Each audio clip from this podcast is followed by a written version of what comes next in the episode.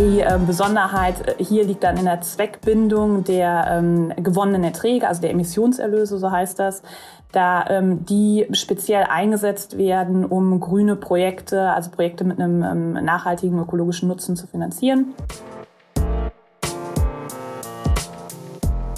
Hallo auch heute wieder zum Scalable Capital Podcast. In der heutigen Episode transportieren wir wieder etwas Grundwissen für Anlegerinnen und Anleger. Es geht heute um Anleihen, genauer um grüne Anleihen. Was versteht man darunter eigentlich? Kann ich sicher sein, dass Geld, das ich in grüne Anleihen stecke, wirklich nur für umweltfreundliche Aktivitäten verwendet wird? Welche Rolle können denn Anleihen, speziell grüne Anleihen, in einem Portfolio spielen?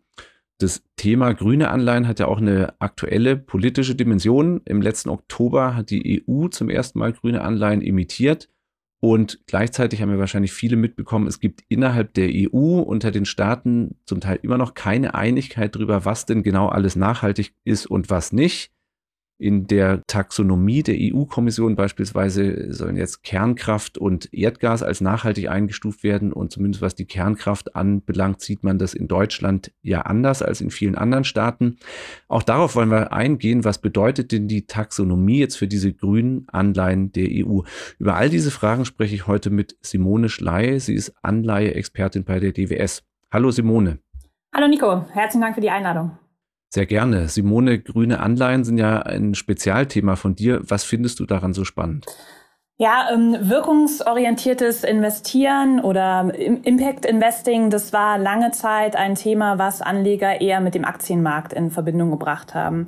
Und Renten- und Anleiheninvestoren haben klassischerweise sich eigentlich ihr investierbares Universum angeschaut und Emittenten aus kontroversen Sektoren wie zum Beispiel Tabak oder Atomenergie ausgeschlossen oder sie haben sich die Emittenten ausgesucht, die eine besonders hohe ESG-Qualität haben. Mit äh, den grünen Anleihen oder den Green Bonds ist jetzt 2007 ein neues Segment hinzugekommen, was den ähm, Zusammenhang ein bisschen greifbarer macht, da diese ähm, Anleihen direkter nachhaltige Projekte unterstützen. Und das Segment hat sich seit dem Pariser Klimaabkommen nochmal stark weiterentwickelt, ist volumens- und, volumens- und strukturtechnisch ähm, stark gewachsen und auch regulatorisch hat sich da einiges getan. Und es ist nun mal so, dass bei vielen Nachhaltigkeitsthemen ähm, und auch bei diesem Segment ähm, eine gewisse Kontroverse mitschwingt. Und die Dynamik dahinter und die Diskussion, die finde ich einfach ähm, sehr spannend. Mhm. So, jetzt ähm, hast du ja auch schon angesprochen, man spricht da in dem Zusammenhang äh, meistens über Aktien, wenn es um Nachhaltigkeit geht. Auch generell muss ich sagen, ja, wir hier im Podcast haben noch gar nicht so oft speziell über Anleihen gesprochen. Lass uns mal jetzt wirklich ganz grundlegend für alle anfangen. Ne? Eine Anleihe ist ja anders als eine Aktie, jetzt ein festverzinsliches Wertpapier. Und mit Grün ist dann gemeint, der Herausgeber, der Emittent, davon hast du ja auch schon gesprochen, der verpflichtet sich jetzt gegenüber Käufern, Zeichnern dieser Anleihe, dass er mit dem Geld was für Umwelt- und Klimaschutz tut. Kann man das so vereinfacht ausdrücken? Genau, das kann man so, so vereinfacht sagen. Also ähm, Anleihen sind ähm, Fremdkapital für die jeweiligen ähm, Emittenten und grüne Anleihen funktionieren dann am Ende wie die traditionellen Anleihen. Das heißt, die können von Staaten oder Banken oder auch normalen Unternehmen begeben werden. Die ähm, zahlen Zinsen über die gesamte Laufzeit und äh, bei der Endfälligkeit werden die dann ähm, zurückgezahlt. Und das Kreditrisiko, also das Ausfallrisiko richtet sich an den jeweiligen Emittenten. Es gibt auch eine ganze Vielzahl von Strukturen, also auch Nachranganleihen, die im Insolvenzfall zum Beispiel dann später bedient werden. Und ähm, das alles gibt es so dann mit grünem Anstrich auch, also das grüne Anleihe. Die äh, Besonderheit hier liegt dann in der Zweckbindung der ähm, gewonnenen Erträge, also der Emissionserlöse, so heißt das da ähm, die speziell eingesetzt werden, um grüne Projekte, also Projekte mit einem ähm, nachhaltigen ökologischen Nutzen zu finanzieren. Ähm, das Konzept gibt es so auch mit ähm, sozialen Zweck, das sind dann Social Bonds oder Sustainability Bonds, das ist eine Mischform aus beiden. Aber ähm, genau, das ist so der Grundgedanke dahinter.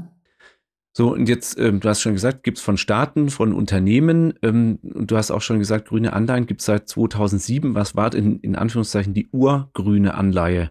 Die äh, urgrüne Anleihe, die hieß noch gar nicht grüne Anleihe, die ähm, hieß nämlich damals noch ähm, Climate Awareness Bond, funktionierte aber nach dem nach demselben Prinzip eigentlich. Die wurde von der Europäischen Investmentbank damals begeben im Jahr 2007 Und ähm, ja, der Markt war damals äh, sehr, sehr klein. Wir haben 2007, äh, 2008 eigentlich jedes Jahr nur ein, zwei Emissionen gesehen von Entwicklungsbanken und staatsnahen Emittenten.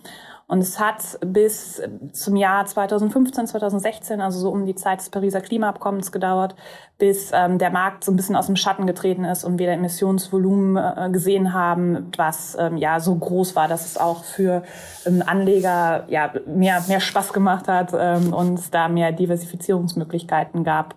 Und heute ist der Markt so groß, dass wir ungefähr davon sprechen, dass je nach Definition ungefähr zwei bis drei Prozent des gesamten globalen Anleihemarkts jetzt mit grünem Anstrich ähm, ja, an den Markt kommen oder gebracht werden. So, jetzt gibt es ja, hatte ich im Intro gesagt, äh, seit letztem Herbst grüne Anleihen von der EU. Ne, und da hieß es, das Volumen soll bis zu 250 Milliarden Euro betragen, beziehungsweise der Umfang soll bis zu 30 Prozent des gesamten Emissionsvolumens an dem europäischen Konjunkturpaket nach der Corona-Krise ausmachen. So, wenn jetzt es heißt Anleihen der EU, genauer gesagt äh, Europäische Kommission, wer, wer begibt jetzt diese Anleihen in dem Fall? Genau, hier äh, denkt man oft, dass das vielleicht doch am Ende dann sowas wie Staatsanleihen von den, von den Mitgliedstaaten sind. So ist es aber nicht, denn ähm, wenn die EU Anleihen äh, begibt oder emittiert, dann sind es keine Staatsanleihen, sondern am Ende Anleihen des ähm, supranationalen Emittenten Europäische Union. Ähm, hört sich so ein bisschen stepp an, aber die Europäische Kommission ähm, ist die ähm, Institution sozusagen, die für die Europäische Union Anleihen am Kapitalmarkt ähm, begeben darf dieses Geld fließt dann letztlich wohin? Genau, also dieses Geld ähm, teilt sich ähm, einmal auf in ähm, Zuschüsse und in ähm, Kredite. Und ähm, die können dann von den einzelnen EU-Mitgliedstaaten genutzt werden oder beantragt werden, um bestimmte ähm, Projekte, also grüne Projekte, dann wiederum zu, zu unterstützen in diesem, in diesem Gesamtprogramm, was du benannt hast. Also das heißt, ähm, Schuldner in Anführungszeichen ist dann erstmal die EU oder die Kommission. Korrekt, genau. Und da die selber jetzt kein Unternehmen ist, dann gibt sie das Geld, das sie über die Anleihen einnimmt, weiter an zum Beispiel Unternehmen, die dann damit was machen können und was nicht? Genau, also sie gibt das dann halt weiter an die einzelnen EU-Mitgliedsstaaten, ähm, äh, die das dann ähm, nutzen können, um ähm, in, dem, in dem Programm, was du benannt hast, unterstützende Maßnahmen zu, zu fördern. Und da gibt es ja jetzt langfristige Anleihen, EU-Bonds und kurzfristige Anleihen, EU Bills, von welchen Laufzeiten sprechen wir da jeweils? Die ähm, EU-Bills sind ähm, die ähm, kurzfristigen ähm, Instrumente, die haben in der Regel eine Laufzeit von drei bis sechs Monaten. Die ähm, EU-Anleihen, also ob es jetzt grüne sind oder nicht, die ähm, kommen mit längeren Laufzeiten, das sind so drei bis 30 Jahre. Und interessant ist hier oder wichtig ist hier, dass die ähm, EU mit ähm, den grünen Anleihen eigentlich die ganze Laufzeitkurve, die sie auch bei normalen Anleihen hat, ähm, abbilden möchte. Das heißt, wir sehen hier auch unterschiedliche ähm, Laufzeiten bei den, bei den grünen Anleihen genauso wie bei den nicht grünen. Dann ähm, würde ich jetzt gerne mal in diese Anleihen reinschauen. Du hast ja jetzt immer von ähm, grünem Anstrich gesprochen. Als Anleger hoffe ich natürlich, dass nicht nur der Anstrich grün ist, sondern dass auch was, was drin steckt. Ähm, die EU hat ja so einen Rahmen festgelegt und, und will auch über die Umweltauswirkungen dieser Anleihen Bericht erstatten. Und es hieß, dieser Rahmen wurde im, ich zitiere jetzt, im Einklang mit den Grundsätzen für grüne Anleihen der Internationalen Kapitalmarktvereinigung ICMA ausgearbeitet. Was heißt es jetzt? Wer ist die ICMA und was sind jetzt mal so grob umrissen die Eckpunkte, wie dieser Rahmen aussieht? Mhm. Genau, die Sache mit dem grünen Anstrich ähm, ist nämlich so, dass ähm, Grün oder der Begriff äh, grüne Anleihe, Green Bond, nicht äh, rechtlich definiert oder geschützt ist. Das heißt, theoretisch könnte jeder Emittent ähm, eine Anleihe an den Markt bringen, da einen grünen Sticker drauf machen und sagen, das ist jetzt ein Green Bond. Ähm, das heißt, es ist wirklich liegt ja also es ist schon wichtig, dass der Anleger sich da ähm, im Detail damit auseinandersetzt und guckt, welche Projekte am Ende finanziert werden und ob das jetzt wirklich mit seinem eigenen, mit seiner eigenen Vorstellung von Grün ähm, übereinstimmt. Es gibt einige Organisationen und Verbände, die daher Leitlinien äh, für Emittenten ähm, veröffentlicht haben, die die Transparenz im Markt und auch das Vertrauen in den Markt der grünen Anleihen erhöhen sollen. Das am weitesten verbreitete Rahmenwerk äh, sind die Green Bond Principles der ja, eben von dir benannten ICMA, also International Capital Market Association. Das wiederum ist ein ähm, internationaler Branchenverband für Kapitalmarktteilnehmer mit ähm, dem Schwerpunkt auf europäische ähm, Banken und Finanzdienstleister. Die ähm, Green Bond Principles, die wurden erstmal 2014 veröffentlicht. Äh, da kommt dann ähm, ja, in regelmäßigen Abständen immer ähm, ein aktuelles Werk zu, was halt auch den, den neuesten, neuesten technischen Entwicklungen ähm, genügen soll. Und ähm, genau, das sind am Ende des Tages auch freiwillige Prozesslinien, die ähm, aus, sich aus vier verschiedenen Kernkomponenten zusammensetzen. Und äh, ja, im Wesentlichen wird da dann dargelegt, also eigentlich ist der erste Pfeiler, um die mal kurz durchzudeklinieren, der erste Pfeiler dieser Green Bond Principles setzt sich zum Beispiel damit auseinander, wofür, für welche Projekte die Emissionserlöse konkret verwendet werden sollten. Das heißt, hier gibt es dann verschiedene Projekte, erneuerbare Energie zum Beispiel, was fällt da drunter? Und so diesen Katalog ähm, kann ich dann ähm, quasi zu Rate ziehen. Der zweite Pfeiler äh, setzt sich damit auseinander mit Leitlinien, wie die grünen Projekte ähm, ja bewertet und überhaupt ausgewählt werden sollen. Das heißt, ist, das, ist da Transparenz gegeben, ist das offengelegt. Der dritte Pfeiler ist ähm, Management der ähm, Emissionserlöse. Ähm, hört sich auch extra komplex, komplex an. Am Ende des Tages geht das darum, wie, ähm, wo, wo gehen die Gelder hin? Wenn ich jetzt zum Beispiel mit der grünen Anleihe einen Windpark baue, der ist noch nicht fertig gebaut, ich habe das Geld aber schon eingesammelt, wie kann das Unternehmen zum Beispiel, wenn es eine Unternehmensanleihe ist, wie kann das Unternehmen das Geld in der Zwischenzeit anlegen, wie kann es damit wirtschaften? Ähm, weil man möchte ja nicht, dass das in der Zeit in irgendwelche nicht grünen Projekte fließt. Und der letzte Pfeiler wäre dann die Berichterstattung. Ähm, hier wird ähm, geraten, dass es ähm, ja ein Green Bond Reporting gibt, wo ich halt jedes Jahr sehen kann, wie weit das Projekt jetzt fortgeschritten ist, wie viel ähm, grüne Energie zum Beispiel schon generiert worden ist. Das ähm, wird ähm, in diesem vierten, in dieser vierten Kernkomponente dargelegt. Und ähm, dann kommt halt noch hinzu, dass die IGMA auch ähm, dazu rät, dass äh, es eine ähm, Second-Party-Opinion oder eine, eine Verifizierung gibt von äh, diesem ganzen ähm, grünen Bond-Rahmenwerk, Konstrukt und Reporting. Mhm. Okay, da waren jetzt viele Punkte drin. Da würde ich, glaube ich, ähm, würden alle, die uns zuhören, Haken drunter machen. Windpark, wunderbar. Ne? Und gleichzeitig hast du gesagt, die IGMA ist jetzt nicht die einzige Organisation, die da Standards setzt. Und gleichzeitig bleibt ja auch der Punkt, wie bei vielen anderen ähm, grünen oder nachhaltigen Geldanlagen, auch du hast selber schon angesprochen, ich muss als Anlegerin, Anleger selber schauen, ob das jetzt meinen Prinzipien entspricht. Es hat ja auch jeder ein anderes Verständnis von, von Nachhaltigkeit. Das ist ja bei ESG sowieso so, der eine hat halt einen größeren Fokus persönlich auf Umwelt, der andere auf soziale Themen. Und genauso ist es halt auch bei grünen Anleihen. Ähm, hinzu kommt jetzt auch, und ich möchte jetzt nicht äh, die, die große Hafenrundfahrt machen, aber es gibt ja auch noch sehr, sehr starke regionale Besonderheiten. Also ein asiatischer Anleger hat vielleicht ein ganz anderes Grundverständnis von Nachhaltigkeit als ein europäischer oder amerikanischer Anleger. Ähm, also ja, hier liegt der Teufel wirklich im Detail. Jetzt hatte ich vorhin angesprochen, okay, jetzt hat die EU dieses Rahmenwerk, gleichzeitig gibt es innerhalb der EU ja auch gewisse Unstimmigkeiten, ähm, was jetzt zum Beispiel Kernkraft anbelangt, ist mal ganz konkret gefragt. Äh, man sagt hier, die EU ähm, definiert jetzt in ihrer Taxonomie Kernkraft, zumindest für den Stand heute, als nachhaltige Technologie erstmal. Ähm, würde das heißen, dass diese EU-Anleihen, diese Green Bonds, das Geld, das über die eingenommen wird, auch in Kernkraftprojekte, den Bau eines Atomkraftwerks fließen kann? Mhm.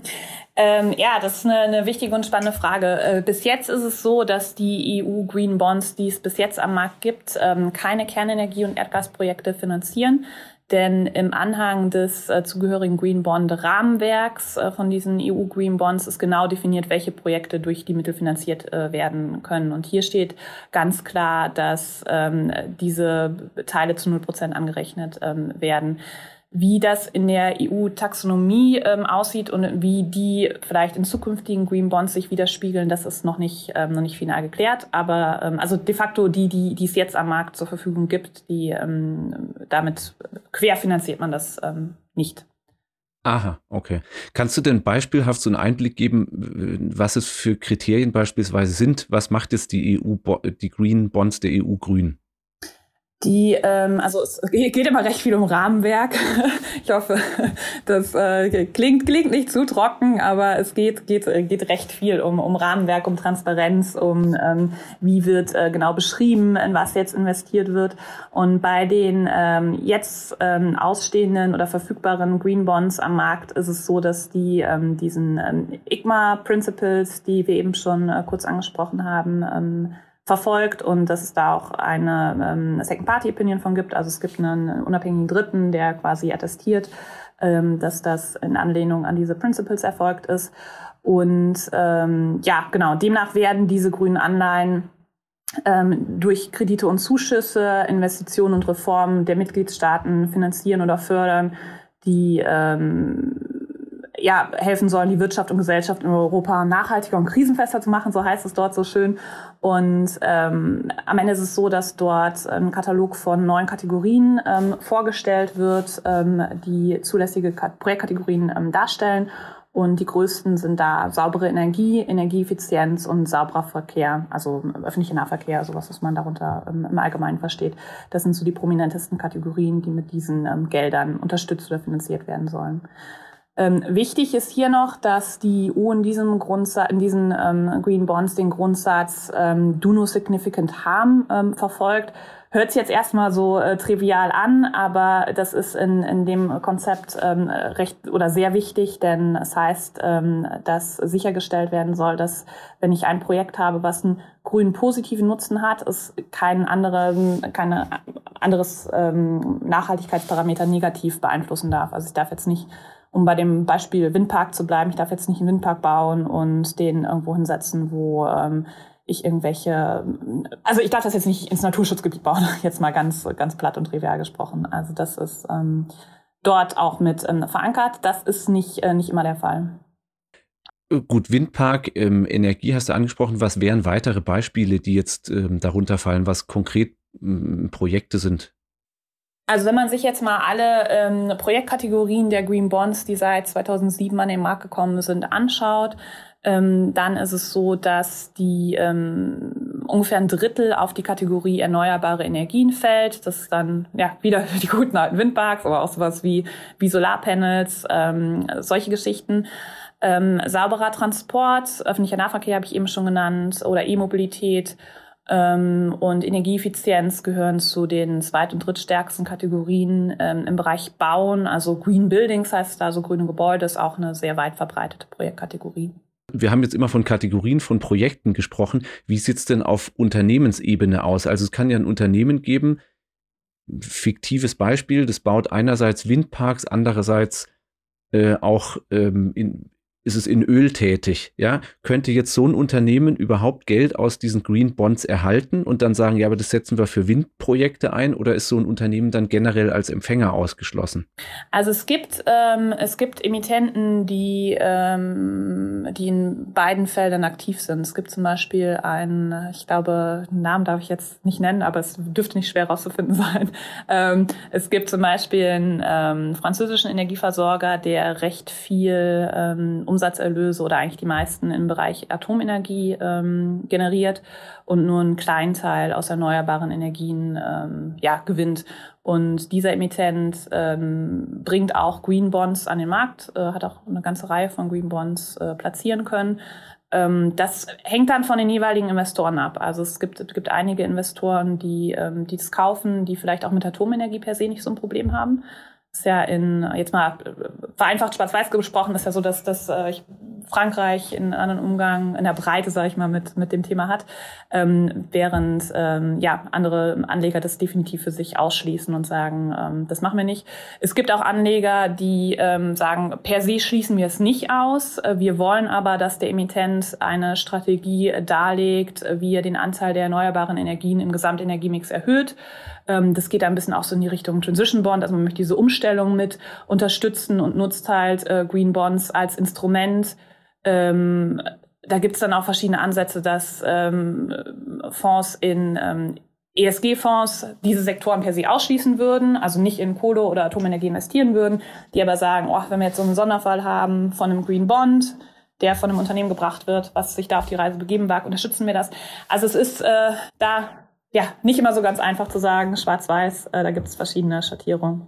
Das verhält sich wahrscheinlich bei anderen grünen Anleihen genauso, oder? Also man, es gibt immer irgendein Rahmenwerk, an das sich anlehnt und gleichzeitig es gibt nicht das eine weltweit verbindliche Rahmenwerk, was macht eine grüne Anleihe aus, sondern ich muss mir es als Anleger im Einzelnen angucken.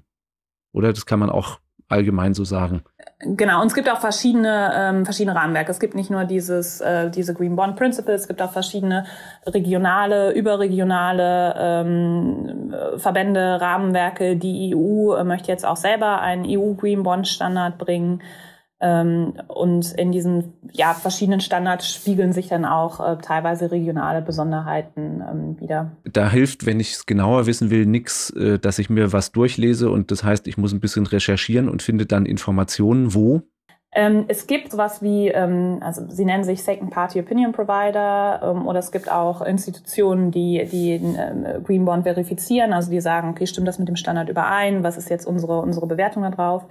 Es gibt auch Organisationen wie zum Beispiel die Climate Bond Initiative. Ähm, es gibt Institutionen, die so eine Art Green Bond Rating vergeben. Das ist ein bisschen vergleichbar mit einem, mit einem Credit Rating. Die stufen dann halt ein, wie grün ähm, die Anleihe ist.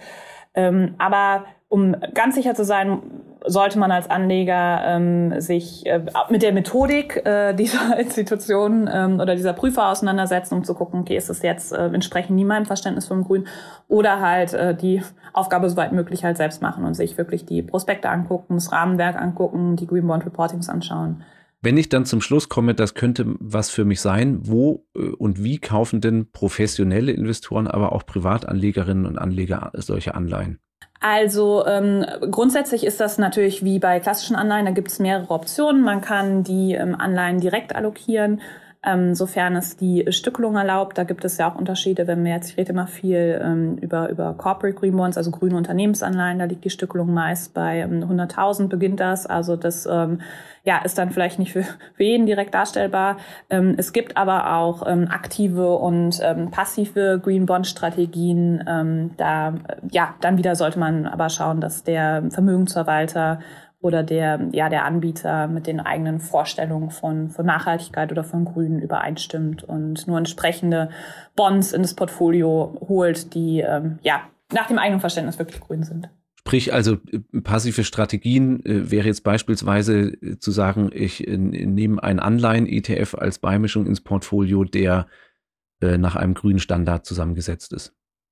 Genau, da ist es dann oft so, dass die ähm, äh, nach, also Green Bond Indizes äh, gehen und die haben dann äh, bestimmte Aufnahmekriterien. Da ist dann auch diese ähm, International Capital Market Association Green Bond Principles sind da eigentlich am weitesten verbreitesten, dass das so das Minimumkriterium ist. Und dann werden gelegentlich noch ähm, besondere Sektoren ausgeschlossen, dass man halt sagt, man möchte vielleicht keine Kohle oder keine Atomenergie.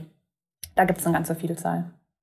Also wäre dann wohl für viele der einfachste Zugang, weil wie wenn du sagst, ähm, ein, eine Stückelung von 100.000 Euro ist so für viele schon an sich nicht leistbar und erst recht kriege ich darüber jetzt keine Diversifikation hin.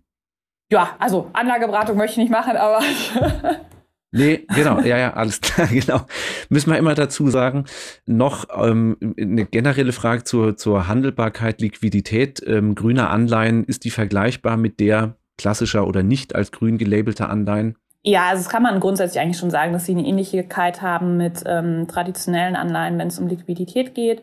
Ein spannender Punkt ist hier noch, und da möchte ich nicht zu technisch werden, dass wir ähm, aufgrund der hohen Nachfrage ähm, bei Zeiten eine ähm, Prämie sehen bei den äh, grünen Anleihen. Das nennt man äh, ganz schmissig Greenium, also eine grüne Prämie.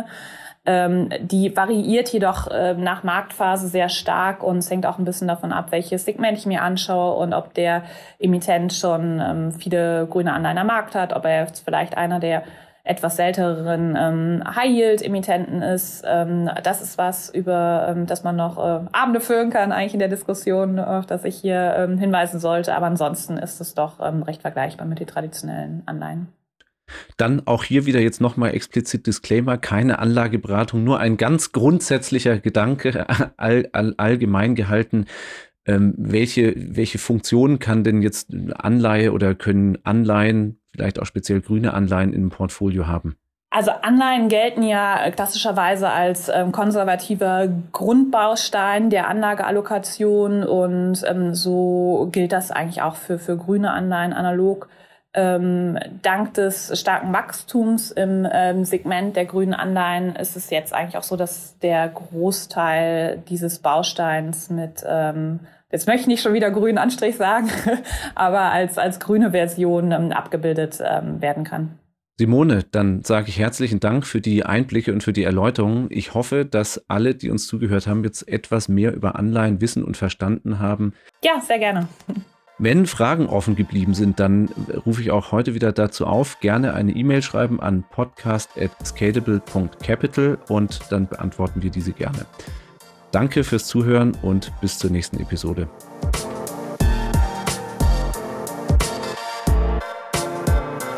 Scalable Capital GmbH erbringt keine Anlagerechts- und/oder Steuerberatung.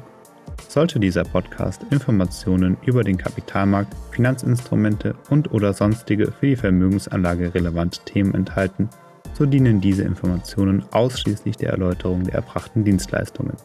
Die Kapitalanlage ist mit Risiken verbunden. Bitte beachten Sie hierzu die Hinweise auf unserer Internetseite.